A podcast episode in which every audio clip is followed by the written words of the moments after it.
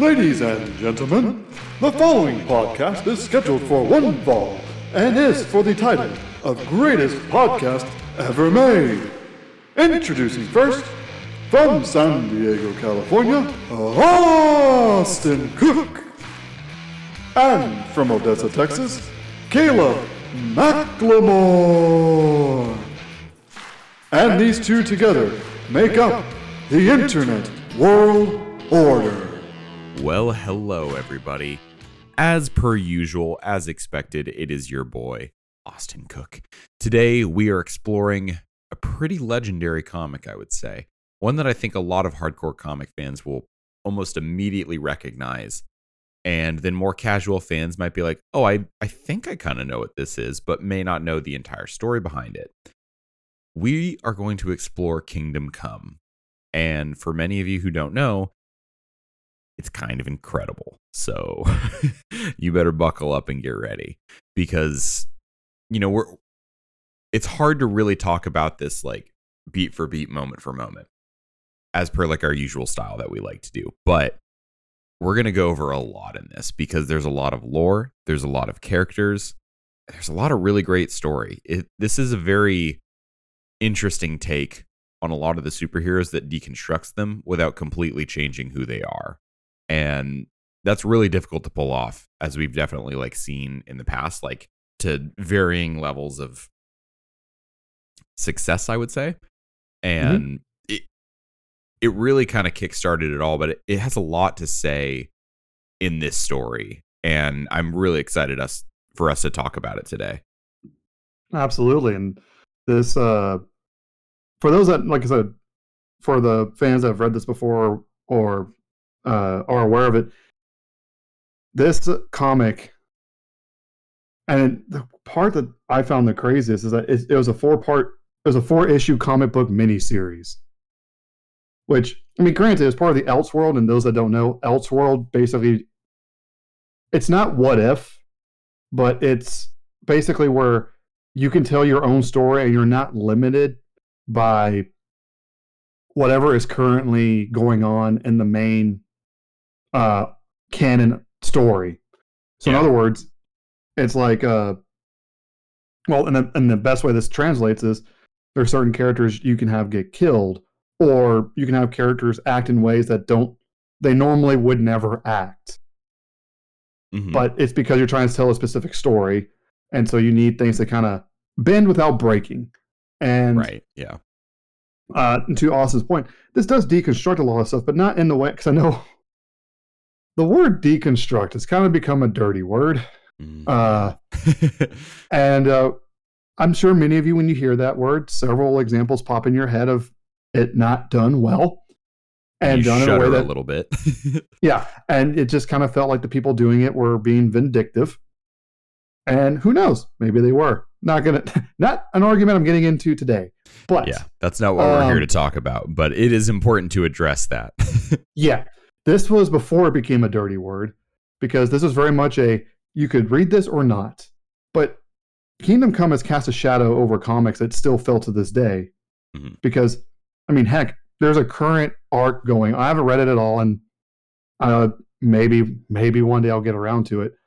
But it's called like Superman and the Authority, mm-hmm. and he's wearing the Kingdom Come Superman crest. So like to this day, it's still influencing. Like, and this came out in '96, so uh, 26 years later, which is a big deal. It's kind of like how uh, the Dark Knight Returns, or like the Jim Lee X Men, like certain things that just kind of changes the course until the next big thing comes along. And also, this is just, I was joking with Austin. I know I'm in the 98% when I say this, but this is very much the comic that got me to just like fall in love with Alex Ross's uh, art style. Yeah, it, it's incredible. It, it's a really like when you. It's hard to be like, oh yeah, like this art style is like perfectly accessible and for everyone when you know that that's not true because no. this is a very renaissance style of drawing and it's not one that you can draw quickly and which which is cool. Like you know, it's not something that's easy easily replicated. and I can admire that. But it's also it throws a lot at you. Like Oh, it does. you I- really have a lot to process. Yeah, I mean, this is one of those like, I mean, it's in terms of like comics, it's not super long. I think it's like 205 or something pages when it's all mm-hmm. put together in a compilation. Yeah, it- it's a not- short comic series. But I remember the first time I read it, it took me like four hours to get through. And the reason is because I was having to take my time because of all the drawings hmm and just how much was going on in just about every single panel. Yeah, no, that's uh, fair. I I get that. Yeah. So like, and like I said, I know I'm in the 98% on that because pretty much anyone who gets who sees Alex Ross's style, they end up loving it, or at the very least respect it, even if it's not for them. And to your point, Austin, because I mean, when you look at this, you can tell this takes a long time. Yeah. and this is a dense story in more ways than one. Yeah. And so that's why most of the time now you see Alex Ross doing like covers or like uh, alternate covers for comics, which is fine. That's great. Because he also did like uh, Marvels that came out in 94, Mhm. which if you ever get a chance to read that, you also need to read that. Because in the way he uh, draws Cap, draws like Cap, Iron Man, the X Men, it's, it, it, like you said, it's like a Renaissance painting or like, to me, uh, as everyone kind of it's almost like universally accepted that like superheroes it it is the american mythology is Mhm. super is comic book heroes and this art style to me actually shows them like that like the mythological heroes they are Yeah, no, I, I think actually when you put it that way, that makes a ton of sense because like I just thought it was a unique style, but within that context, I think that actually adds a lot more weight to it too. Like you, you get that entire sense of mythology just from the art style alone, not just the story being told. Like the story on display does quite a bit for itself, oh, but oh yeah the art style as well is perfectly complementary. And now that you said, I'm like, wow, that's actually a pretty perfect way to put it that I didn't even think about.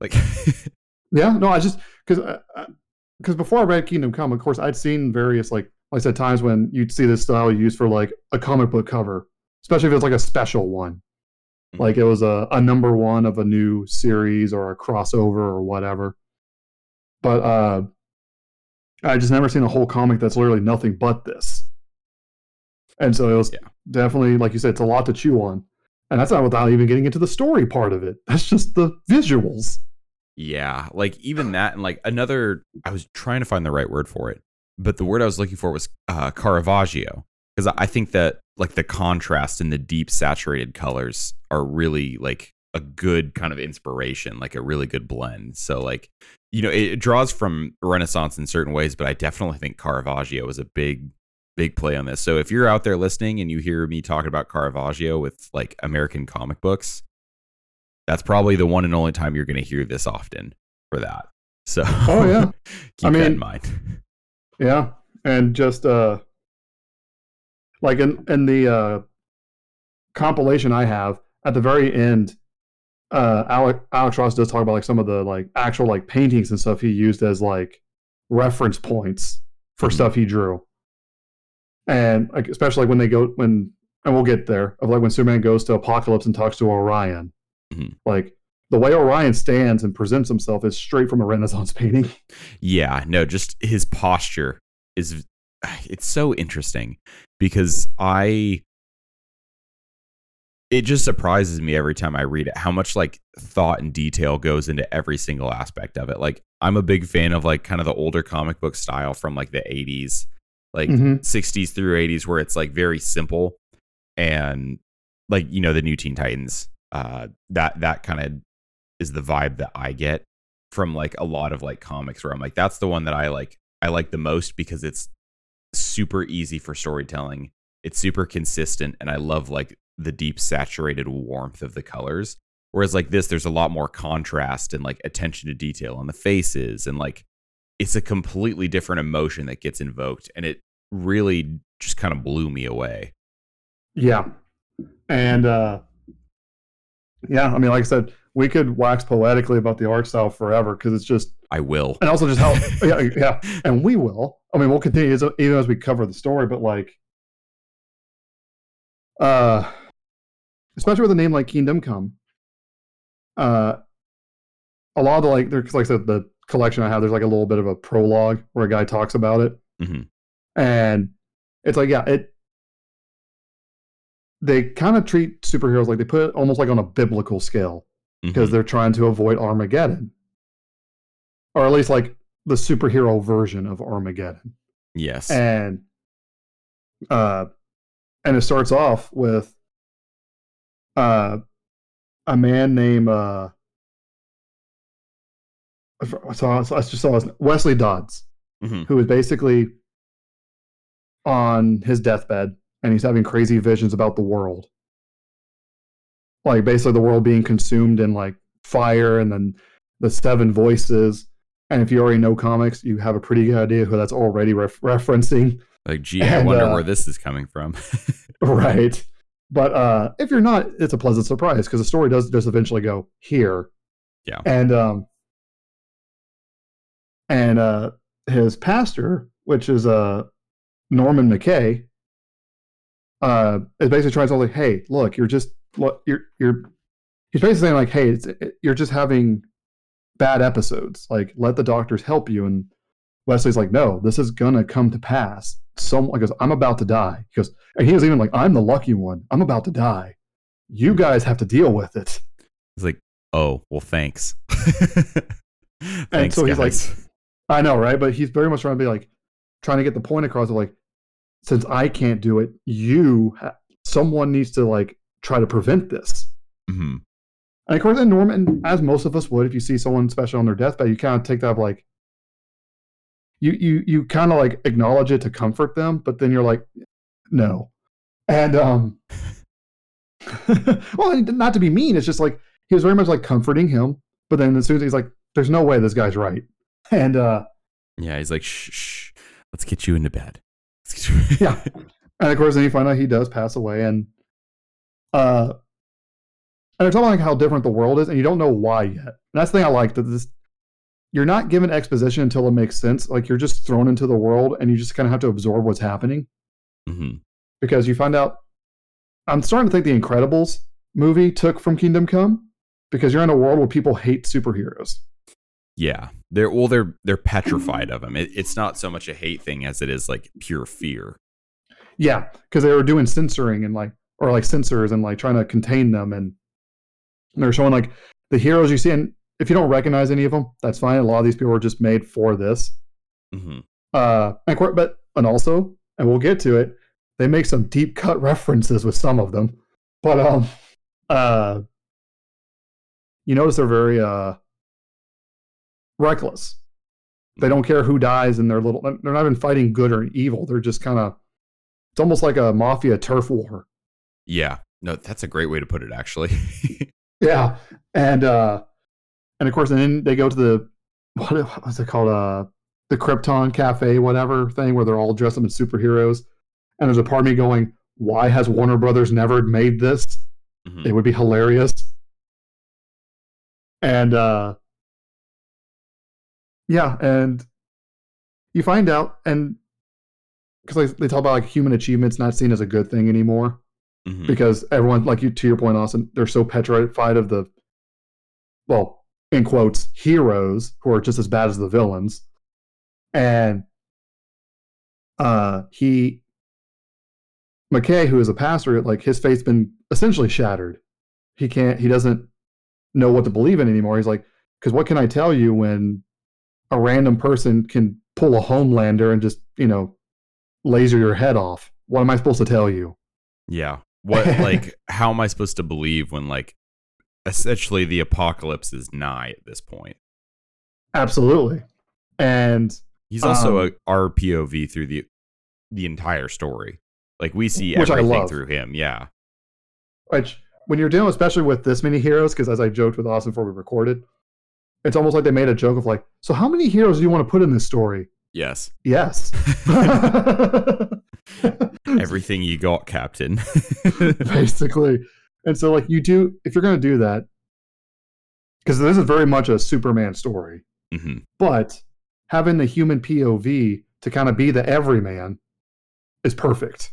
Yes. Uh, and well, they reference this thing that happens in Kansas, but you don't. But they don't tell you just what yet. Can but when I- you find out, it's like, oh my gosh, Can I say? go, go for it. So Magog, like Magog is this uh he, he's basically like the rising superhero. I use superhero in quotations. I know you can't see me doing that, but big quotations around superhero. He has no problem killing people and he basically led this attack on Parasite, who if you're a comic person you know about Parasite, Parasite is very scary. And But he, commits overkill with how he does it. He show he does the equivalent of like it'd be like if all every single X Men member ever showed up to fight Toad. yeah. Overkill at that point. Yeah, you, you didn't need to do it. And it led to Captain Atom getting torn open by Parasite. And if anyone knows anything about Captain Atom as well, oh Mhm. boy, it basically eliminated almost all of like the American Midwest. So like everything you imagine is the Midwest from like Kansas all the way to like Ohio, like basically destroyed for the most part. And Yeah, they even said one million people died. yeah, and that's oof. And it, not not only that, but like just that's the initial blast part of it. It also killed the food production because that's where a lot of the food is. Like you're in the heartland of America, you have farms, you have dairy mm-hmm. production, you have wheat, you have all of those things that basically just got eliminated. And Yeah. Now there's food shortages and and like it's not that it's, it's just not that it destroyed it. It made it unusable. yeah, it's like Chernobyl, basically. Yeah, on a grant on a much lar- on a huge scale, absolutely. Uh, but yeah, so that happens, and to the point of like with the art, when you see the pain in everyone's faces when they look up and just go, "Oh my god," and you can see it on their face. There's no speech bubbles, but you can tell that's the exact like face they have. They have that, "Dear God, what have we done?" Yeah, like the oops. Yeah. and like and of course and this is the part where it shows like mckay trying to preach something of hope and he just can't Mhm. and now he's realizing he is now haunted by the same visions that wesley had Yeah. and uh Difference being though, he has someone to help him get through all of this. oh yeah one of the scariest characters in dc and that is the spectre And for The those that don't know- yeah, for those who don't know, the Spectre, like I'll, I'll let you go into more detail, but like, there's nothing you can do to stop the Spectre. Like, yeah he's everywhere all at once. Like, I, there's a saying that we have here called "Darkseid is," where Mhm. like he's literally everywhere all at once and like a lot of the Darkseids you see in most mediums are just avatars like just fractions of his true ability to just be in existence. And the spectre's pretty close to that. Like Well, 'cause he- he's unkillable literally- yeah. Yeah, he well because he's literally like, as they put it, he's like, as uh he finds out later, because uh, McKay's like, oh, it's like he's like he's an angel, and later on he finds like, yeah, he is an angel. He's the angel of death. He shows up when punishment is needed, and like you said, and you might think to yourself, oh, it's like Ghost Rider. No, no, no, it's a little different. i'm gonna correct you on that one you might be able to uh you might be able to make a case for yourself to get Ghost Rider to leave you alone. There is no getting Spectre off of you. Mhm. And uh but he only shows up when there's something to uh when there's punishment that needs to be done because a great evil's about to happen. And he tells McKay, I need you to guide me. And McKay's like, why me? He's like, because I can't. I need someone of good moral character that can like help point out who deserves the punishment. And McKay's like, well, when will I know? And Spectre's basically like, oh, I'll let you know when the punishment's time, and then you just tell me who to go after. Mhm. And uh which is like, wow, you just basically got you were just given a Death Star laser. Yeah. and you're like, what do I do with this? Do I use it? Can I Yeah. eat it? and it's and McKay is understandably freaked out and and the cool thing they do as well is like Spectre like because the story of Kingdom Come takes place over months yeah. and because you're with Spectre who is outside of time he can help get McKay through it all and and for us the audience it helps keep the pace moving which is nice Yeah. and um It they the way they structured this entire story, I was so thankful because I was like, oh, please don't draw this out too far. Not that I I wasn't enjoying it, but man, oh man, like there's only so much of like a long drawn out story, especially with one this thematically like intense that I Mhm. think I can take, and they paced it pretty perfectly. I've got to say, so I'm oh yeah I, I think that worked out really really well because it it just was brisk, it moved. Oh yeah, and of course, and the, the one of the first things they go to is because you know McKay was like, wait, but all the old heroes they didn't just die. Where Mhm. are they? They could fix this. And that's when you go over to the farm where you see old man Superman, and uh, in a very defeated state, which is very uncharacteristic of him. Yeah, that doesn't sound like Superman at all. Exactly. And the thing is, they don't explain till later. Once you find out why, you're like, I understand. But and it, they just want, I think they, because it's that whole like hook you in of you're confused. Good. Keep reading. And, um, and of course, he's just farming and in a, like a self isolation. And Wonder Woman shows up trying to tell him, like, hey, uh, the world needs you. And he's like, no, it doesn't they clearly made their choice of who they wanted, and it's not me. And uh, then she shows him like what happened in Kansas, and that immediately gets Superman uh, to jump into action. Mm-hmm. He's Which- ready to go. He's Yeah. It took him a I mean, second, also- but he's ready now. well, that's also his home state. So that means he knows Smallville no longer exists, yeah. and things like that. I mean, that's what I love about the stories. Like, there's a lot of stuff that, like, if you just know the character, it adds depth to it. But if you don't know, it doesn't take anything away. Right. There's And- enough there to get an idea, but it, if you already are, you're like, cool. I'm not being, you know, told things I already have been aware of forever. Yeah, and because he found out his self isolation, it was even it's almost like a I mean not the danger room, but kind of a simulation sort of thing. Mm-hmm. And of course, when McKay sees this, and, and I jumped ahead a little bit because Superman doesn't show up till later, but like McKay's like, wait, what? Superman's defeat? Where are all the other heroes then? And it's like, well, Green Lantern and one of the coolest iterations I've ever seen Hal Jordan in. Yes. Uh, Agreed. literally made literally made himself an emerald city to just keep watching. Sad. and uh oh it looks amazing. Uh you found out the flash and i love how he's drawn to where it's like he's never standing still. He's always moving. Mhm. and you find out he's just constantly running in his city. No one knows where he is. They just know he's there. And uh i like that i never tell you because based on his outfit i was like wait is that og flash or is this barry allen but they don't ever tell you Yeah. and uh It, and it's also not super, super important to the story No. as it's being told. oh i know it's just because when i see the hat i immediately and that's fine because i like that flash he's cool too Mhm. And um, and, course, and then my favorite is like, wait, and you find out like uh, you find out later a lot's going on in Wonder Woman's world as well, and uh, I love when McKay just looks at Spectre, and goes, "Where's Batman?" And he goes, and he, he just shows them Gotham City, how they're like basically under martial law with all the like scary. They remind me of the big robots from RoboCop, just Mhm. bat themed.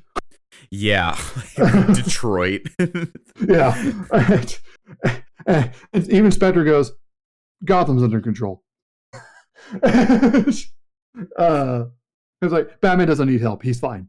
And uh, uh, Superman shows up when a bunch of villains were about to just basically start shooting at a bunch of people. Mhm. And uh, Superman shows up in the only way Superman knows how to, and that's where he immediately solves the situation because who's going to stop him? Nobody. And, uh, one of the big things they really allude to with the story is that like Superman is the unquestioned leader. Mhm. Whatever he does, the others do. Yeah. And so when he went into isolation, so did the rest of them. And when he showed back up, the rest of them showed up. And uh, basically, Superman was saying, I've been gone, you know, we've been gone for 10 years and we're going to start fixing this. hmm Basically, telling all, getting all the anti hero or anti villains, let's be real, to get them to be either be to get to be heroic or to step down and stop doing like basically stop being terrible people. And sounds great at first until he goes to try to talk to Bruce, and Batman's looking at him going, uh, your plan's full of crap. Yeah. No, this isn't gonna work, my guy. Yeah. He's like, you've been gone for a long time. Like the world's very different now. People, and that's one of the other themes of this. It's like you have that like, since you know Superman was made in the 40s and the 50s, like that like very like the good guys always win and save the day versus like the gritty like well, you know sometimes morality's in the gray, and Superman's bumping up against that and not doing a good job. And uh Batman loves living in that ro- in that realm, so he's at home. And uh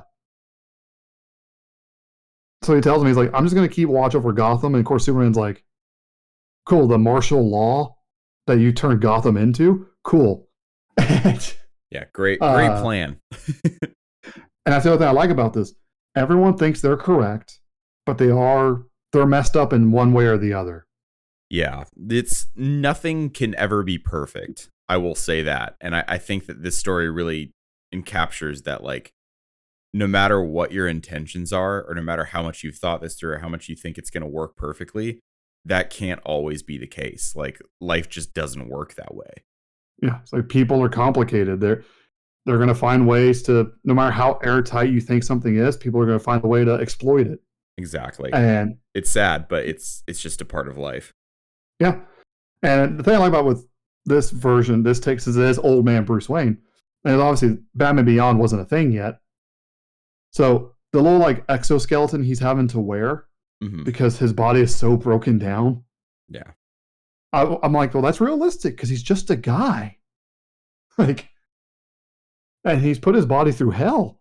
So like, it should be breaking down like that. Yeah, that is the natural thing to happen when your body gets put through what Batman goes through on a pretty much daily basis. Just about, yeah. And of course, so you see like all this happening of like, you know, Superman's view on things and Wonder Woman whispering in his ear of like how to do things. Because that's the thing, like her, she's gotten kind of, uh, I don't know, cynical's the right word, but definitely more like we tried the nice way. Now we're going to do it the brutal way. The not nice way, we should say. Yeah. It kind of reminds me like in Castlevania when they had that moment of like when they found out the judge guy was a terrible person, and Trevor's like, "Now we're gonna do things my way." Mhm. and yeah. that's how Wonder Woman is, and she's whispering in Superman's ear to do it her way, which is the way she wants to do things, which is flawed, and she acknowledges it later. It's like very against, and Superman the whole time is just like, "This isn't how you do things." And it's like, well, maybe to you, but that's why we're all like that's what makes a lot of these heroes so different. It's like they all want the same thing, but how you get there is a little bit more complicated. Yeah, and they even talk about that, like Superman and Batman, because remember McKay was like, "You're telling me these two were like the world's finest," and I love how they drop little things like that. hmm It's it's a way to do it without being cheesy. But it's like, so you're telling me these two were like the world's finest? And even the Spectre's like, well, great minds can have very different philosophies. Yeah, your your heroes aren't always perfect. and uh that and also just like and later on when superman looks at clark looks at bruce and tells him hey the one thing that connected us is we don't believe in the loss of human life Yeah. and that there's no there there is never a good reason to kill And that's despite how different the two of us are on everything else, that's the one thing that connects us. They won't ever say that to Wonder Woman, though. oh, no, no. Wonder Woman is just like, give me a reason. yeah. Step up if you dare. it's like, if you start this fight, I will 100% end it permanently.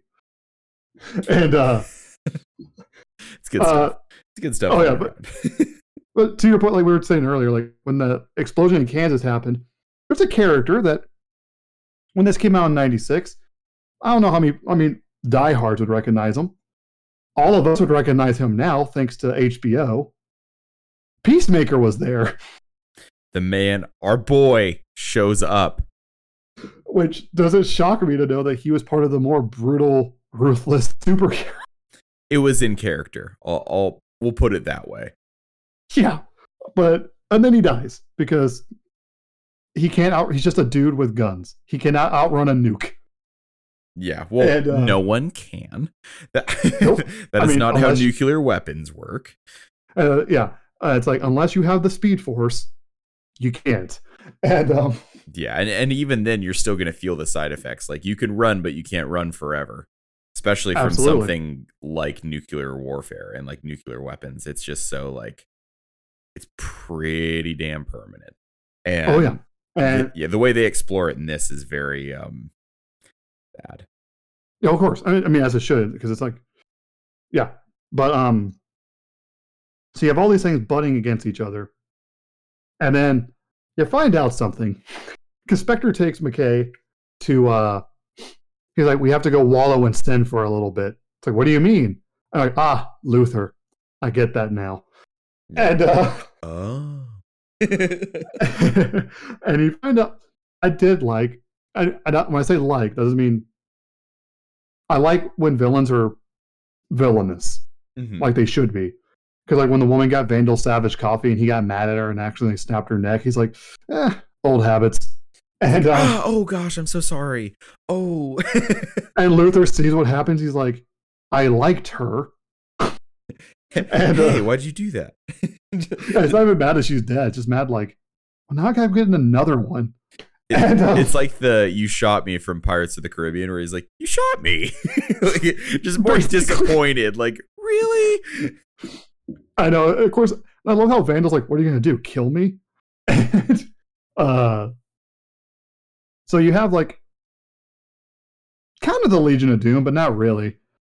Uh, but they call themselves the Mankind Liberation Front, and it has, uh, as we already mentioned, Luthor, Vandal Savage, uh, Catwoman, and uh, this is before Damian Wayne became a thing. So I'm gonna say Iban Ibn, who's the son of Rachel, who is uh, the successor to Ra's al Ghul. He's the son of uh, Bruce and Talia, and because uh, this is before Damian Wayne was real. And what shocked me too was like Catwoman and Riddler was there too. Yeah, I'm like that. I was like, nice to see. I don't know. Me personally, I'm like, I'm always a fan when Riddler gets the respect he deserves to be on a council like that because he he is smart enough. Which, and, uh, if you've seen the Batman, you can probably be like, I think he started to get the credit that I think a lot of people was hoping he would get. Yeah, and well, I did like too that him and Luthor do not get along because that's two big egos that are convinced they're smarter than everyone else. Right. In the same room. Immediately, just nope, not gonna work, not gonna happen. Yeah, like you're only here because uh, Catwoman recommended you. Yeah, you literally had one reference. That's it. like...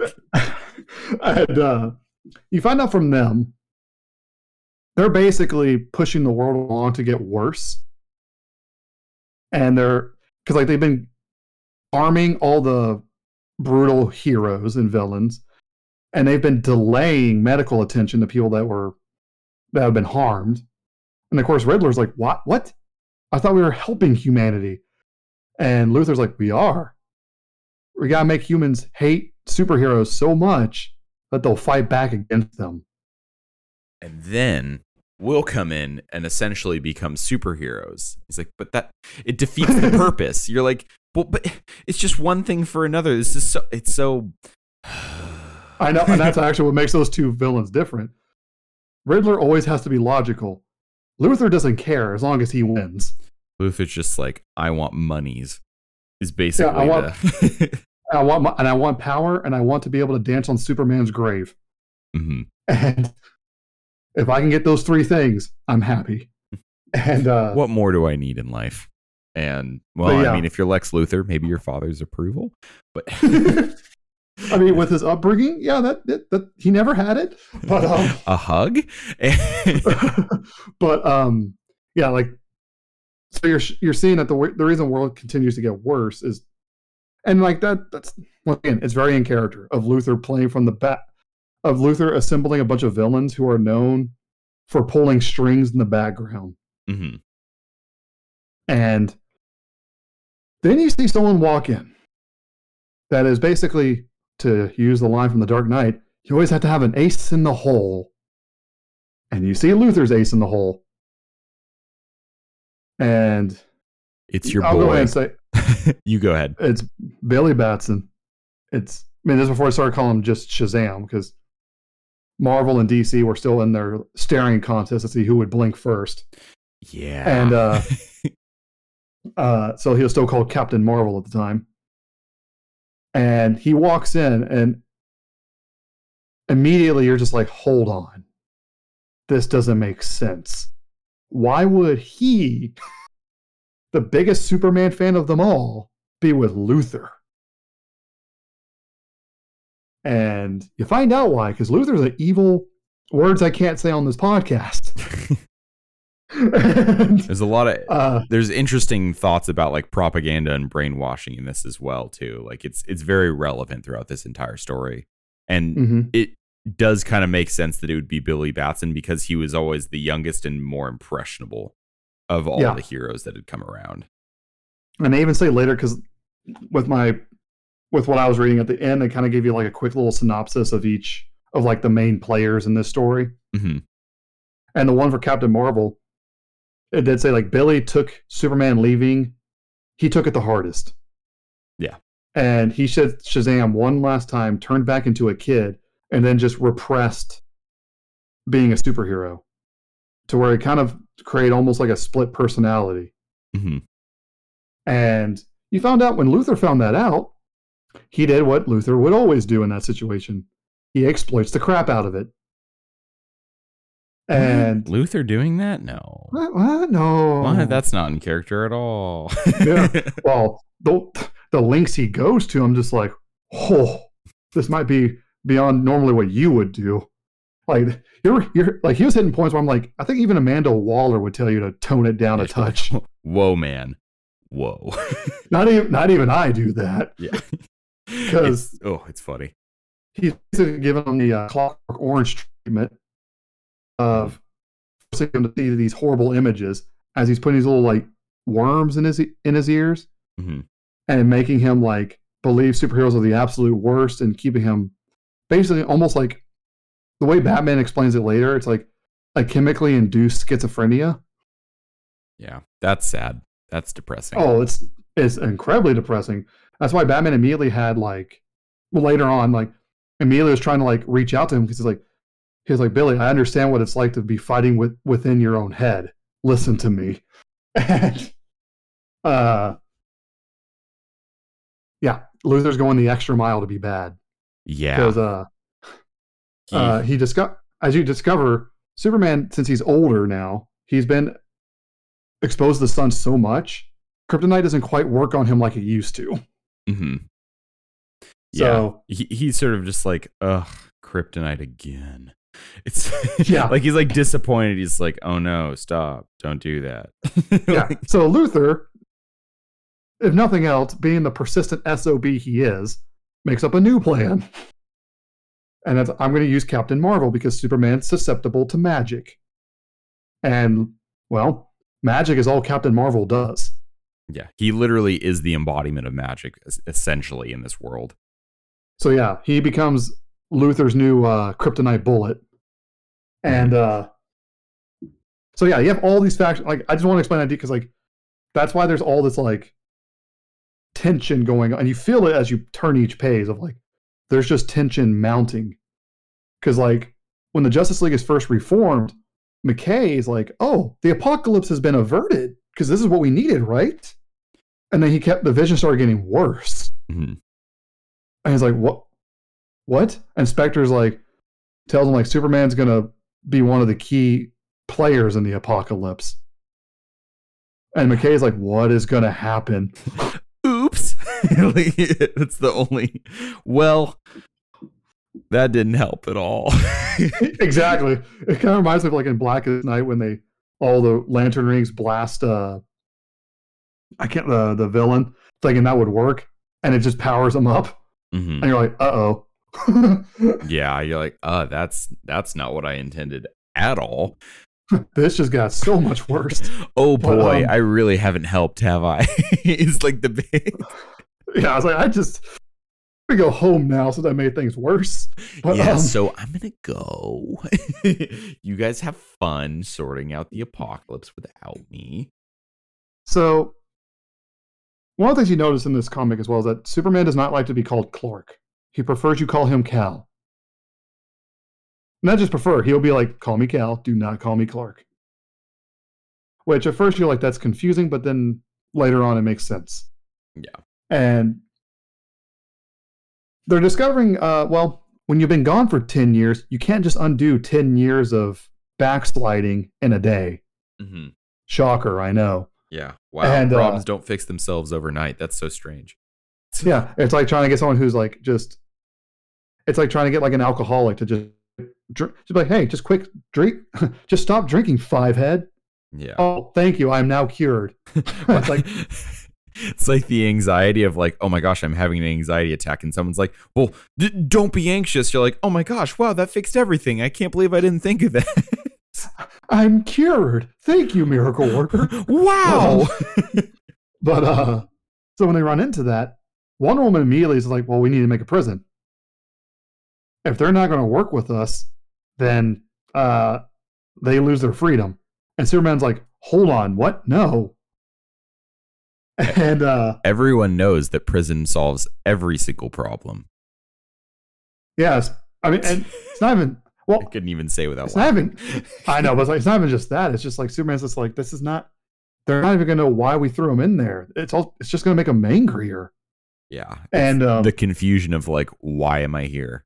Like, Yeah, because they're not. They don't think they're the bad. They don't think they're the bad guys. And now suddenly we're telling them they are. They're going to need more proof than that. mhm. And uh, and if you throw them in there and make them angry, they're not going to care what you show to them because they're just going to be mad. Exactly. And it does show a moment because he finds out, and uh, as I alluded to when we first started, he goes to Apokolips. Which at first I was like, "Oh no, we're about to get the we're about to get Darkseid solutions." Those that's never good. And uh, when has that ever been a good thing? Yeah. Exactly. and I was like, Darkseid solution would be kill them all and start over. It's like, but that'll take hundreds of years. I've got time. It's like But, um, literally Darkseid. Like, But uh, you get there and it's Orion. And you're like, oh, okay, cool. And uh, which, because I mean, if you don't know the whole history there, just quick Google search, you'll, it's all good. Uh, because uh, he runs into and talks to Orion, Mr. Miracle, and all of them. And uh, there's a great moment talking about the theming where Superman goes to Orion because he's like, "Hey, you overthrew your father." He's like, "Stepfather." He's like, "Whatever." Um, tomato. Long yeah, history. Okay. it's like let's not get into details here. Long history. Um, all father, all father being a bad person. But anyway, um, he's like, well, you overthrew your, you overthrew Darkseid, and and he kind of looked around. and was like, Why is Apokolips essentially the same? He's like, he and even Orion's like, look, I thought if I overthrow him, the people would just embrace freedom. He goes, but they found it just as suffocating as fascism. Yeah, it, it's like the the thing where Darkseid's uh were like his slaves basically. Like after Superman are. defeated him and they they carried him and they're like helping him and they're like stop like what are you doing and it's like that's all they know Yeah. I mean, it's why even Darkseid, when he told Superman, he's like, to you I'm a tyrant. To these people, I am their god. Yeah. I'm all they know. Yeah.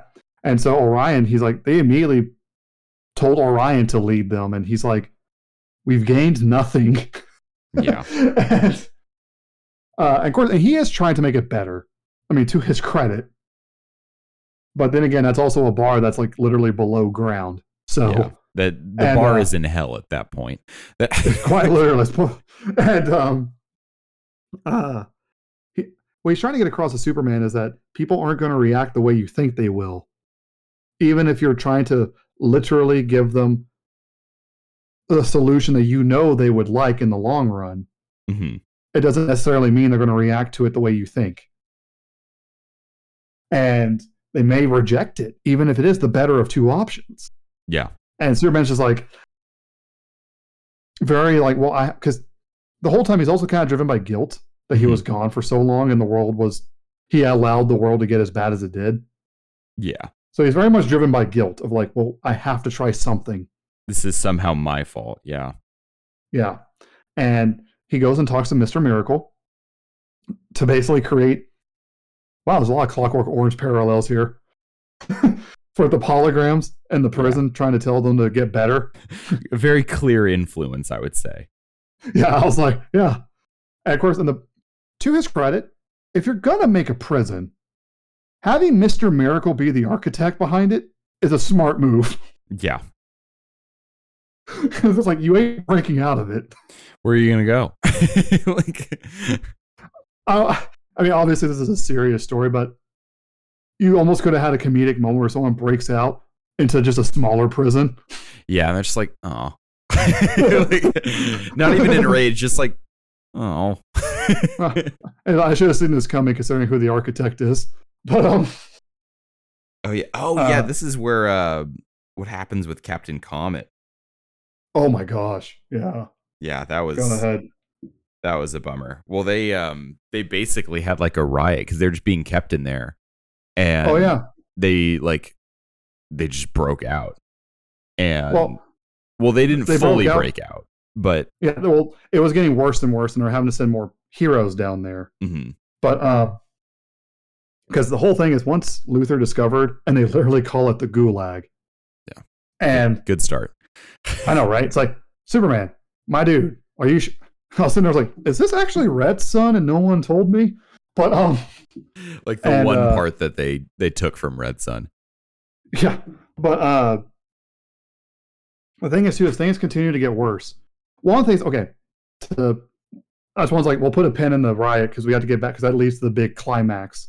hmm is like there's a really sad moment where you see the wizard Shazam trying to plead with the other like cosmic deities to help Captain Marvel. hmm And he's like, I'm trying to get through to him, but nothing's working. And you see even Spectre gets mad at them. Yeah, and if you can get Spectre mad, oof, Yeah, dude normally doesn't show emotion. big dog. He's very much yeah.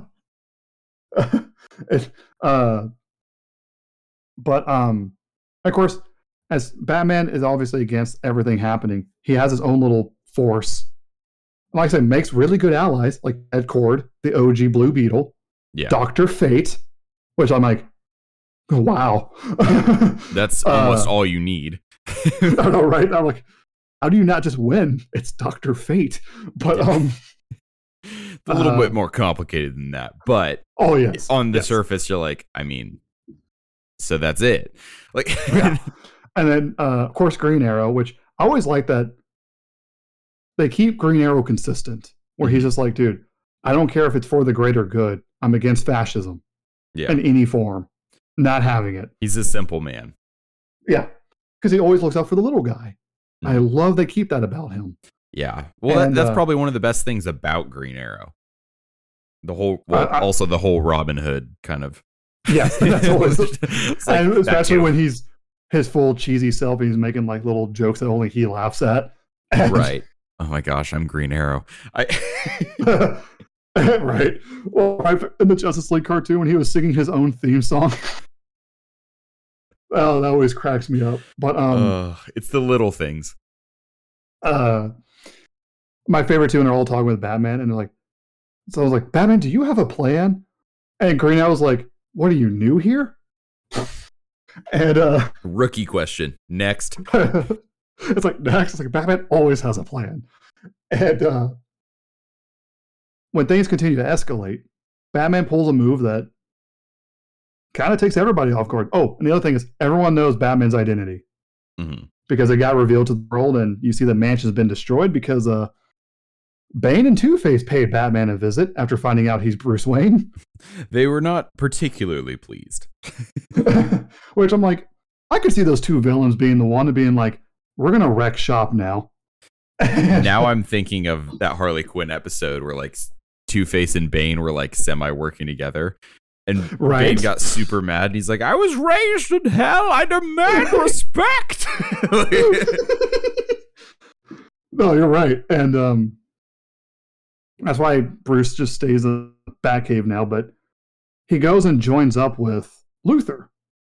Which I love Luthor's line. He going Luthor's line, he's like, look, if all it took was us having a common enemy for us to be together as allies, I would have invented one years ago. yeah. But it I was like, I literally hate took how the accurate that apocalypse. Yeah. It literally took the apocalypse. Yeah. But of course, it's Batman. So you know there's always a ulterior motive. No, And, he's- um, he's got something planned. Yeah, and my favorite is uh Batman's like he's looking at Lex, he's like, You're not gonna double cross me, are you? And Lex like, No, of course not. No. Me? What? No. I, I immediately hear the uh, Mark Wahlberg. What? Yes. No. Basically, it's not if, it's when. And um and how many times. right. But um so you have all these things is bubbling to the surface. And as Spectre is kind of starting to yell at oh wait, there's that really because when Bruce sees Captain Marvel, because he's been gone for so long, and it's that thing of like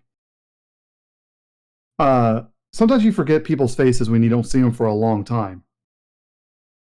So everyone kind of saw him and Batman had because it's Batman, had his uh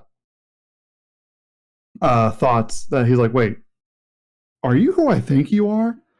And there's that really sad moment when you find out what happened to Martian Manhunter. Ugh. And also, one of the reasons when people wonder why Batman's been such an endearing hero, when you see the gentleness and the kindness he shows Jean, I'm like, this is why Batman's as good as he is. Mhm. Because the whole time, Jean's like, I can, because Spectre tells McCay, he's like, he opened his mind up to literally the entire world and it mentally broke him. Yeah. and uh so he's like i can i can help and and bruce is literally like john you've done enough we literally could not have done this without you please just get some rest Also, you, you wouldn't really be able to do much right now, so we appreciate the thought. But yeah that's basically what he like but he's saying it in like in the kindest way possible and i'm like that to me that like batman knowing how to handle different scenarios is what makes him great Yeah. and um because he knows to be very gentle with jean because uh he needs to be and also because i know he probably feels bad because he's like oh i'm sure knowing how batman's brain works it's like he probably blames himself for jean making that mistake yeah, there, there's a lot of guilt present in this. Yeah, so he's like, no, it's like, don't push yourself. Mhm. And uh but when Spectre's yelling at uh the other cosmic entities, which is bold, uh a deep cut of Deadman shows up. Ooh. If you don't know who he is, just go Google that. I, we won't even say anything. Just just go take a little look. and it has that quick moment of comedy Mhm. when McCay's like, wait, you can see me? He goes, Yeah, I don't even have eyes. Weird, ain't it? It's so bizarre. Oh yeah, we, I think we forgot about um the Flash basically oh like my gosh. pulling McCay out of like the Spectre portal. Like, what are you doing here? And he's just like, uh, you can see me.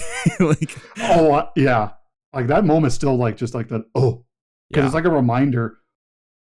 This stories like this is a great reminder of like how powerful these heroes are. Because like Flash can move so fast, he can go into different dimensions if he wants to. And so, because he in Kingdom Come, he's always moving. That's why he's always a blur. Uh, like yeah, he sees McCay and just like clotheslines him into reality, hmm and almost gets his head knocked off by Power Girl. That was a little scary. Yeah, I was like, uh, this man just showed up and he's like, wait, what? Like, with everyone like looking down, staring at him, and he's like, uh, hey guys, Basically, it's me.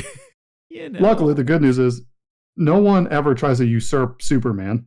Mhm. So when he steps in, he goes, "Let me talk to him." And I was like, "Okay." okay, and, right. uh, yes.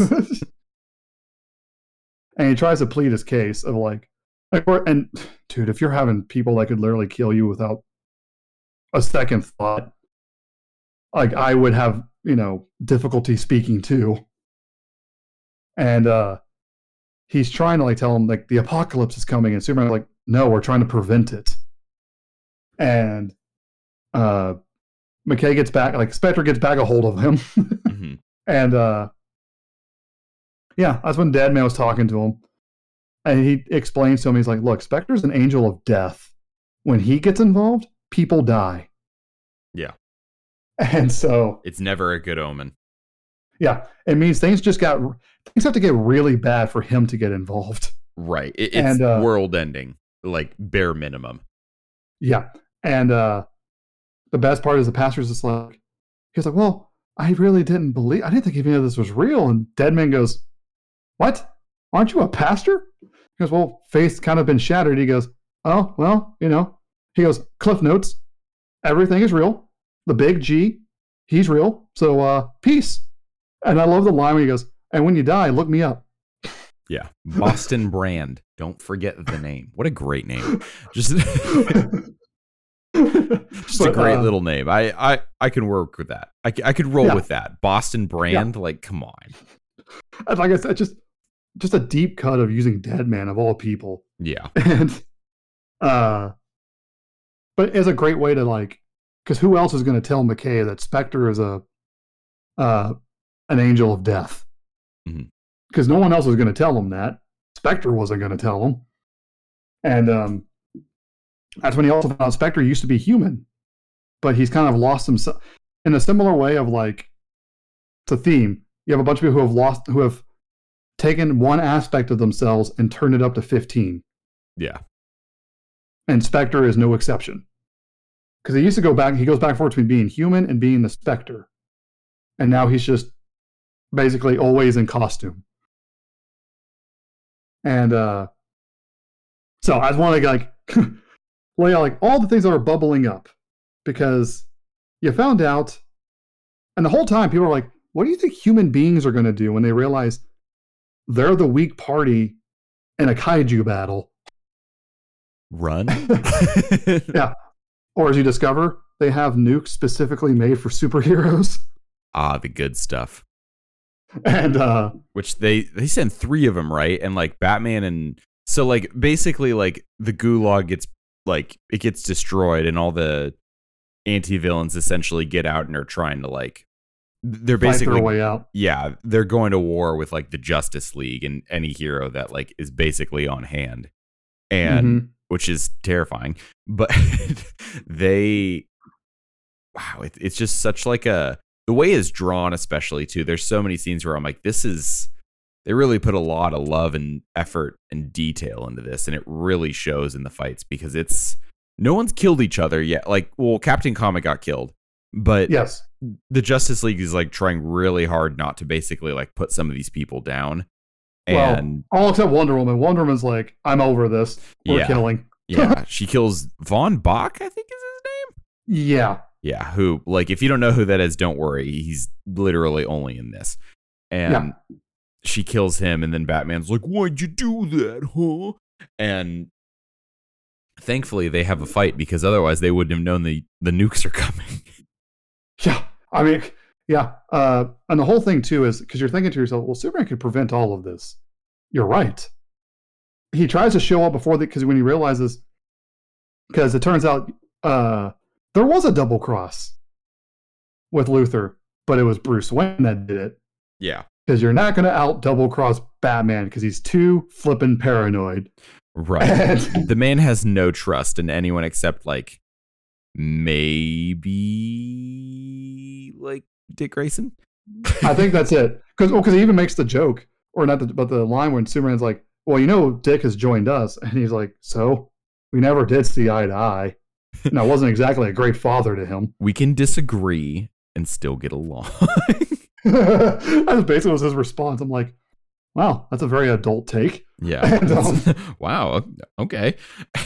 But uh, so he betrays because uh, Batman has a bunch of like second and third generation, so like Speedy, Wonder Girl, uh, the I don't know if- what her name was, but the child of essentially Nightwing and Starfire, Mhm. and uh, I can't remember. I'm like- yeah, I can't remember. I'm like, you go Nightwing, yeah. But anyway, uh, but uh, he betrays him because Batman's like, "What? You think I was actually going to work with you? What are you stupid?" And, um, and it's just funny watching how they capture everybody, and um, like they like uh one of the flashes gives Riddler like a small heart attack and then stops it, so he doesn't go anywhere. Wonder Woman gets captured by Wonder Girl and everything else. hmm But that's when, because you found out the reason why he used Jean, because Jean was like doing a mind scan of people. And from that mind scan, that's when he discovered that is Captain Marvel. Yeah. And that's when Batman goes, What did Luthor do to you? And He just showed me the truth. It's just like a bunch of YouTube conspiracy theory videos.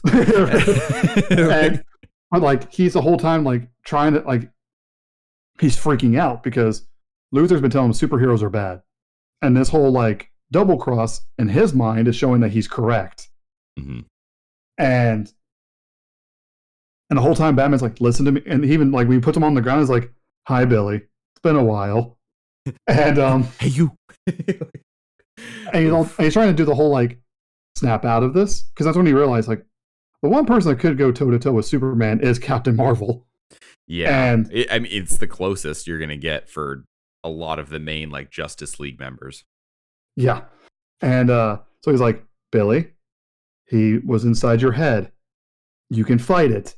And there's that sad moment where like he's r- trying to run away, hits that vat that has a bunch of worms in it, and he just flips out so hard. He just finally, for the first time in probably 10 years, screams Shazam Yeah. and then flies off.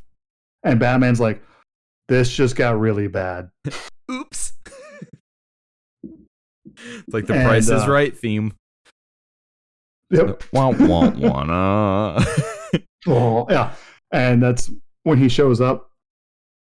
And he shows up and it's alluding to all the like imagery, like all the uh biblical esque uh lines that's been said throughout this whole comic. When Captain Marvel shows up and a bolt of lightning to stop Superman. yeah. Because Superman was trying to keep the prison from being broken open. But then Captain Marvel with a bolt of lightning breaks it open. Yeah, it's too late. And. Superman, would, I know, and that's when he has that moment, and it, oh my gosh, it's a gut punch when Superman's like, "I failed." it's like, yeah, you did. Yeah, and uh, yeah, and they start fighting, and Captain Marvel's not backing down, Mhm. and he starts yelling Shazam, which to hit Superman with the lightning bolt, which honestly, brilliant move, and yeah, I was like, wait, Uh, that's smart. and it's not like it is hurting Superman, but like it's not like I don't know, it's not like putting him down for the count, but he realizes he's at a stalemate it's hurting his feelings more than anything else. because he's not going to harm Billy Yeah. because he knows he's like because as far as he he's still a child, he he still sees the kid even though he's a grown adult now, and uh. And uh, as the new, and so they're fighting. Batman shows up with a bunch of more heroes, and the Batman's in a full-on like mech suit, which is pretty cool because it's like once again, he's a beaten down old man. What's he gonna do unless he has help? Punch Shazam. I know, right? but uh, just Oh, shatter his wrist. right. But uh, while doing the fighting is brutal. People are going at each other. Like, Yeah. and once again, the art, the just showing the chaos. And then you see Spectre's eyes has like the skull in them, and he looks at McCay and goes, "It's time to punish." McCay's like, "What? What? What?" what did you say? He goes, "The hour." Basically, like he's like, "The hour is nigh. We have to." And as the nukes are coming in, because Batman's trying to talk sense into Wonder Woman, because now she's a you know killing. Yeah, and which, to be fair, makes sense within the context of the story. Yes, and that's the thing. That's what I love about this. No one, it's like no one flies off the hand. Like it's like no one's going way off basis. Yeah, and uh when they see the nukes coming, it's almost like they pause time. So at least Spectre does, and he looks at McCay and goes, "Who deserves to be punished? The superhumans, or like the heroes, or like all the uh, super the metahumans, or the regular people?" McCay's like, "What do you mean?" He's like, "Because that nuke will kill every all the heroes if you allow it to drop." Mm-hmm. Except probably Superman. Let's be real. But he'll, he'll be fine. yeah, everyone else though. But um, he goes, or you stop the nuke, their war will literally engulf the world, and almost everybody dies. Hmm. And McCay's just sitting there. He's like, "Is there not a plan C?" No. And there and there's not. a moment. Yeah, and there's a moment when I felt like this was the Justice League cartoon when Superman and Shazam fought uh in the cartoon when Superman like flipped the lightning around to get Billy to go back to being a child. Mm-hmm. I feel like they took that from Kingdom Come. I think so. what Superman yeah. does. and then he puts his mouth on Captain Mar puts his hand on Captain Marvel's Captain Marvel's mouth, saying like, "No, no, no, please, just listen to me." And Superman's like about to be like, "I will go sacrifice myself," because he realized Superman had given up his humanity and was trying to basically be like full, like the whole like, basically be a god. Mm-hmm. And he's like, "That was wrong." But he goes, "But you, you have been both human and essentially a god your whole life. You get to choose. Should we suffer or should humanity suffer? God, Ah, you're putting in a tough spot here.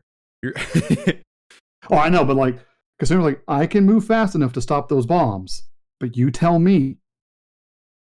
And uh, Cap- Captain Marvel basically is just like, kind of makes it like, you know, go get the bombs. yeah. And as Superman flies up to go, he screams Shazam, turns into Captain Marvel, grabs his leg, throws him down, and he goes to stop the bombs himself. Which And I love that they have no words in this. oh, it's perfect. Yeah.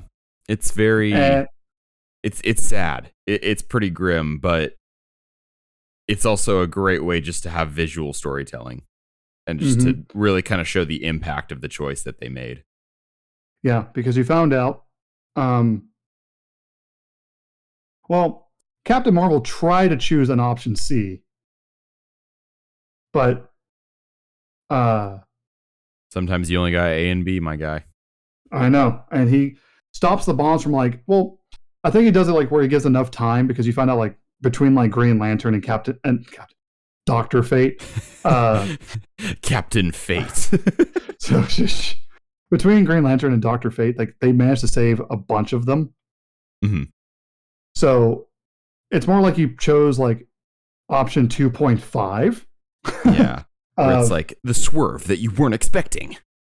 but it's just that because it shows like the panel just like the nuke going off and just superman alone surrounded by skeletons Yeah. Oof.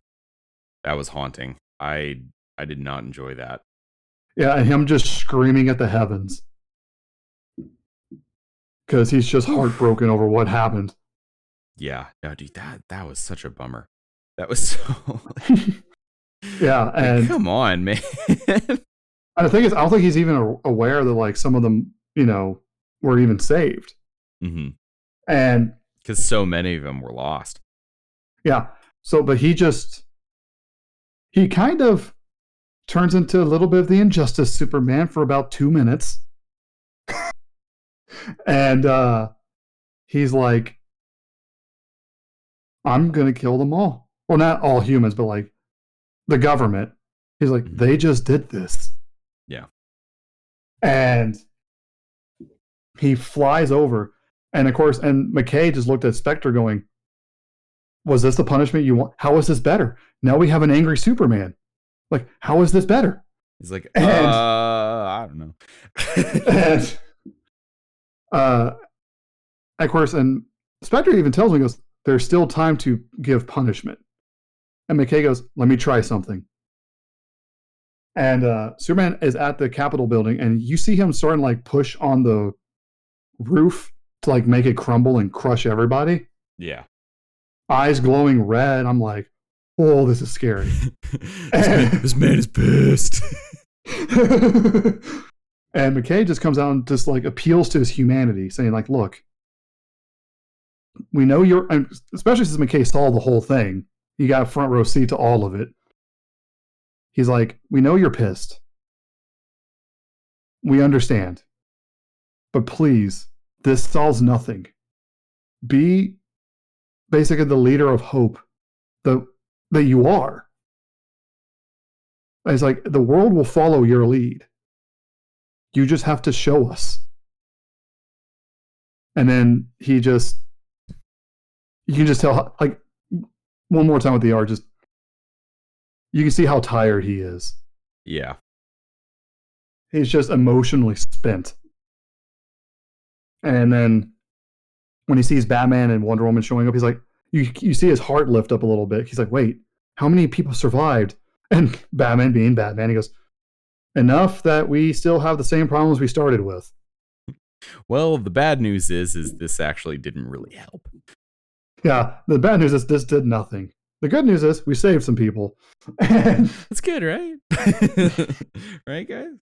but that's when the Superman has the moment where he's like, We are trying to lead towering over you like gods.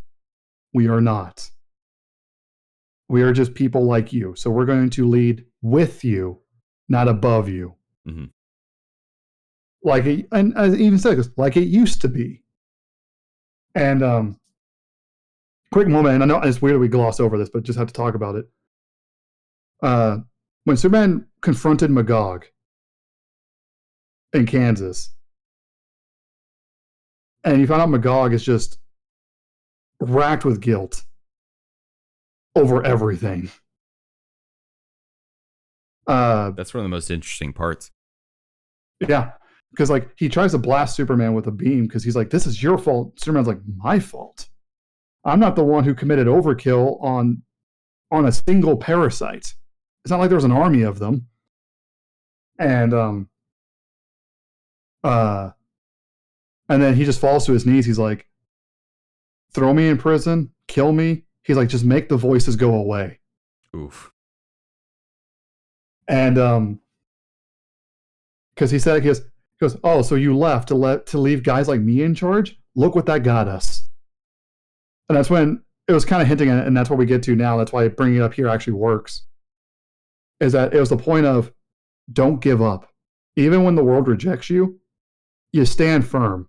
Mhm. because what takes your place might be far worse. Yeah. and that's what magog was trying to get across to superman. He's like you should have just kept fighting my guy Yeah. and But that's a lot to ask of someone who's, you know, just basically been through it all. I know, and and it was an unreasonable ask, but also the man's being haunted by like the fact he accidentally killed a million people. Yeah. No, it's he's, you know, these characters aren't just good, bad. Like they're complicated. And uh, uh, you especially see that with Magog where you're like, "Oh yeah, like he feels guilt too." Like he's not just like, "I'm right, you're wrong, you're stupid." Bleh.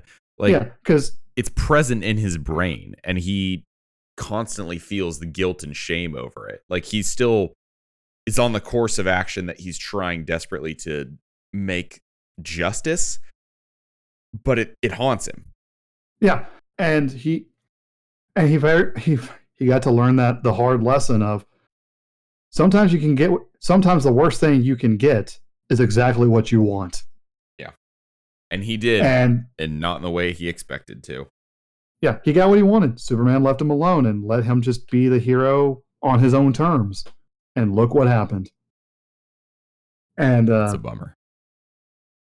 uh so I, that's why i bring it up now because that's what superman realized. He's like we just need to be the inspiration. And it's going to take time because like we were saying earlier you don't just undo 10 years and even a few months you're developing new muscle memory essentially Yeah. and uh and you find out because you found out like that's wonder woman got uh stripped of her rank and heritage because they deemed her mission a failure Which it kind of was. yeah, yeah. I not mean, not yeah. her fault entirely. Like Yeah. it, it would be unfair to say that. So I'm, I'm just making sure. No, I agree. No, I agree.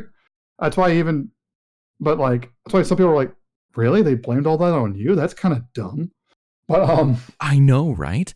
I, but, uh, you see her getting reinstated essentially on Paradise Island. Mhm. And, uh,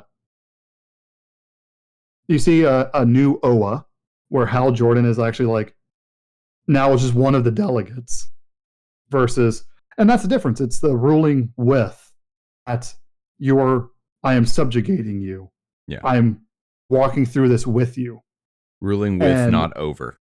Yeah. And of course and and then you see like hawkman and others like doing the same and of course and aquaman's just doing his thing down in atlantis because he's like look i'm gonna roll over the seas y'all can do whatever you all want on land i don't care and uh, Leave me alone. Best way He's like, I'm an old. Yeah, he's like, I'm an old man. Leave me alone. He's like, like, but we're fighting on the surface. He goes, and I'm taking care of the other seventy percent. Screw off, I've had a really long day, guys. basically. And you see Superman trying to till up the land in Kansas, which is, I mean, it's a very sweet moment because you know it's where he's from. He grew up on a farm, so it's very much a going back to his roots Mhm. sort of thing. And you found out like the uh the Ray, the hero, the Ray, uh was trying like helped minimize a lot of the radiation Mhm. so they could start trying to get the food production back up and running. And uh and even Batman, you see him mending fences with with Dick Grayson, Mhm. which is really sweet because they I mean they are the dynamic duo. So like they got to be on good terms. Come on. And uh I love when Batman they said like he don't he uh got rid of the black and now wears all white cuz he turned Wayne Manor into basically a hospital. Mhm. And I love how he had the neck the neck braces on all the supervillains to make sure they did what he said. Yeah. Which is like, But yeah, I you got to start somewhere. yeah, my favorite like every time he walked by Lex Luthor, he goes Shazam. it's like, yeah, it's real funny, guy. Real. like, welcome to Bruce Wayne's humor. It's brutal. It's hilarious, but it's brutal. it's just, just cold blooded. but uh, which I'm still curious. Like, I guess he, he even said like Vandal Savage, like they were doing so much good healing because Vandal Savage knows a lot of healing techniques. He's been alive for fifty thousand years. and he's finally doing some good. Yay. But uh, yeah, and even like Ib or Ivan, hmm like they said, like they're trying to undo Ra's al Ghul's like teachings so he can be a good person. Right. Better said than And, done, though. uh, It's going to take time. Absolutely, and Bruce actually acknowledges that. He's like, "It's not gonna be easy, but we're gonna do it." And it shows them. I love the scene where they go to the Krypton Cafe, and they, and of course, Superman's uneasy. You mean Planet Woman's like- Krypton? Yeah, Planet Krypton, and Superman's just uneasy. He's like, he sees the guy like the waiter in the full Superman outfit, and he's like, and Diana's like, "Let it go, let it go." oh, yeah. Oh, yeah, because they're in a relationship now. Yes. And uh and of course Clark's like, does this not bother you? And Wonder Woman's like, this is humans paying tributes to the gods. Uh I was raised in this. Yeah, this is stand- this is standard. But um of course then Bruce shows up and they're like, isn't this weird? It- this is actually really public for us. And they're like, dude, we're so hidden right now amongst all this goofiness. We could fight the Legion of Doom in full costume and no one would blink an eye. Yeah. And uh I love how Bru- how Bruce handles being amongst all that because the waiter who's dressed as Robin goes, "Hi, I'm Robin." He's like, "I bet you are." And what about it? but uh just the little things too, like to show their personalities. Like Wonder Woman gets tea, Clark gets co- uh, gets milk, Bruce is like coffee, and keep it coming. And Bold of you to assume your heart can take that. I know, right? but um, who's say he doesn't have a mechanical heart at this point? Who knows? But um, Yeah. He's just like, hey man, you're gonna die eventually. And he's like, no. man, too angry to die. Local man lives forever based off anger. off of pure anger and paranoia. uh, just the good stuff. Just the But, uh, They show up and they're basically having their bridge mending moment. Mhm. And of course, they're trying to surprise Batman. Bold of you to try to surprise Batman with anything. And uh, thinking that would go your direction. Come on. But oh, I love how they do surprise him, but it's not because at first they're like, "We have something to tell you, Bruce," and he's like, "You're pregnant." How did you? It's like you're an ageless Amazonian and perfect physique. You don't think I would have noticed when a few things changed? Specifically he said he's like, you put on like one pound, dude. I noticed, and I was like, well, that's a little cold, but it's also Bruce Wayne, so subtlety has never been his shtick. Yeah. Um, no, it's in no capacity. But Yeah, he- and of course, and the way they do surprise him Mhm. is when Diana goes, "We want you to be the Godfather." It's like, what did you say? Yeah, and even Clark's like, "Hold on, what?" And Bruce is like, "What? You didn't know? Well, that's pretty normal."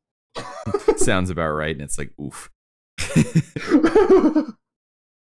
uh, and he's like, "So what are you gonna do?" Because so besides the fact that y'all are going to create the single most powerful being to ever exist, why should I be worried? Uh, you're only going to raise them on an island full of like, fan, uh, fanatics. Why should the human race like me be worried? That's when they're like, because we want you to help raise him, because you can give him the human touch. He's like, oh, that is a surprise. oh, oh, well, when you put it that way. Yeah, because she's like, we know how much you. And of course, Bruce is like, uh, have you seen Nightwing? I'm not exactly a Father of the Year candidate. Like, nope. And they're like, well, we did say, like, and they're just like, well, one, they're like, one, Nightwing's amazing. Everyone loves him, so cut yourself some slack. Two, uh, they're just like, look, you've been through a lot, and you can provide the human viewpoint. They're like that neither Diana or Clark has. Mhm. So they're like, you can kind of keep him balanced. And she even jokes with him, and she's like, uh, keep him from being raised by a bunch of fanatics. I can try. That's basically what he says. He's like, "Wow, you're going to trust me with the most powerful human ever, con- or most powerful being ever conceived, and you're trusting me with that." Like, yeah, actually. but uh, there's a nice little moment where you see McCay with the Spectre ordering food. Oh, yeah. And then the. Well, it was Jim Corrigan, basically. Yeah, because he turned he, he he managed to become a human again, Mhm. which was nice. The food, the Spectre platter, which was just like spinach and cottage cheese, and he's like, I know he's even McCay is like, "Hey, man, at least they're paying tribute to you." Yeah, they know who you are. Like, you can't complain too much. And you have Batman looking over, like maybe he knows. Yeah. Oh, he knows. He he probably at least six, like suspects. Yeah, because I mean, most of the ju- most, especially the the DC Trinity, they all three of them have bumped into Spectre before. Yeah. So like they, so Bruce recognizing him is not far flung. hmm So, and like I said, it ends there with on a very hopeful note of things are going to uh, improve, and the world is not in a something that Austin we talked about at length last week off air of like not all endings have to be and all the problems were fixed because they weren't. No. it's just it's on a hopeful note of things are going to improve. And I like that. That's all you can ask for, for the most part. Yeah. And as much as we've covered this, we still didn't get everything. There there's still a ton. So but that's what I love about Kingdom Come. It's like presents to you in a such as you're reading along, and I'm sure and we all naturally do it, you kind of pick sides. Or you think, oh, this person's right or that person's right. And then when you get to the end, you're just like, oh, there's no easy answer to this, is there? And it's like, nope. yeah, no. There's that's like just the hard harsh reality of life. You're never going to have all the answers, but what you do in the face of like impending like, you know, the end of the world will really say a lot about your character. And I think that's one of the most interesting aspects of it besides like commentary on like faith too. Like using a pastor in this was a great example because it's not like it's not trying to preach to you like any kind of religious uh, religious message, but it's very much like you've got to have faith in some capacity because people will look to you when they need guidance the most. And that just that goes Right. for everyone. It's not just one single person. Like if everyone can keep faith, that'll make a huge world of difference. And Yeah. it's fascinating kind of seeing this all just sort of play out. Like this is number one, this is such like a beautifully drawn book. It's such like a thoughtful, introspective and like layered story. And it's really special. I don't know if we can see something like this happen again anytime soon, just because it's so like it was also like one of the first of its kind. So it really kind of set a standard that a lot of people are like striving to, which I think is great. But it's hard to replicate that. And Yeah. this is this is special. Almost a yeah, almost like a lightning in a bottle sort of thing. yeah. Because I mean, even like uh, uh, plenty of artists have tried to like add on to it, and not like not in a uh, I don't know writing coattails sort of thing. They just really liked the setting and the story, and they wanted to add on to it, which is, I mean, that's literally what comics does. And uh, and even then, like they've had varying success, but just I don't know. There's just when you kind of get the di- lightning in the bottle, kind of like The Dark Knight Returns or you know Hush, you kind of get those things where you're just like, you're not gonna quite. It's not gonna be the same. Yeah. But I'm appreciative of it. I mean, it's why to this day they still sell. I mean, and one day I'm gonna get. I keep forgetting to buy one, but I will. Of get the Kingdom Come Superman T-shirt hmm because uh, what I love about this is we've talked about in past episodes where it's kind of fashionable now to have the evil Superman, whether it's you know Homelander, Ultraman, Omni Man, whatever. But like this one handles a Superman who very much is trying to make the world better, but making it worse hmm because he forsaked his humanity. He forgot, like, yeah, he may be an alien, but he was raised a human. It, it's So- it's just so it's more again like I mentioned earlier. It's layered. There- There's a lot more to people than we realize and are willing to admit sometimes, especially the people that we look to the most. And I, I appreciate how honest this entire story is. It, it feels like it's it's not trying to tell you how to feel. It's not condescending. It's not patronizing. It just allows you to kind of determine your own feelings about these characters, especially characters that you've known and loved for so long, without being like. I feel like these characters are loved. I don't feel like these characters are hated by the people who are trying to deconstruct them. And And that helps. yeah, that that certainly does. But because Yeah, there, there, I've seen times with deconstruction where it's just like you could tell the person doing this really did not like the original whatever it is they're dealing with, Mhm. and it shows, and it's just not a good time. Versus, this came from a place of love. Yeah, this this is very much a labor of, of love and effort and passion and in conclusion i mean you guys know what i'm going to say i can't recommend this enough it's close enough. I, I would say like almost everybody could read this. It's not like super gory or graphic or anything like that. It's not any in any way kind of in that vein but it, it does kind of confront you with a lot of themes and questions that you might have that aren't particularly easy to answer. And if you don't want to read something like that, you don't have to, but this is something that I think if you're really up for it, absolutely read this. And it, I know people who don't normally read many comics who know Kingdom Come and they're like, yeah, that's that's good stuff. And if you Oh, have yeah. a, a knowledge of comics, it's even more rewarding because you know all these characters. But there's a lot to really glean from this and a lot of really wonderful, cool stuff. So, Caleb, is there anything that you would like to add? I mean, if nothing else, like just read it. So like when you see all the references that Warner Brothers or like the comics nowadays continue to make to this series, hmm and just like that universe in general, because when you look up the wiki page, like Kingdom Come is now basically known as like Earth 22. Yeah.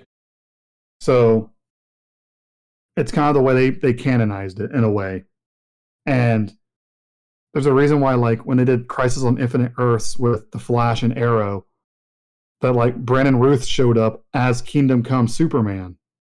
Which that was cool. Yeah, and as soon as as soon as he like landed and everyone saw that emblem, everyone just went, "Uh oh."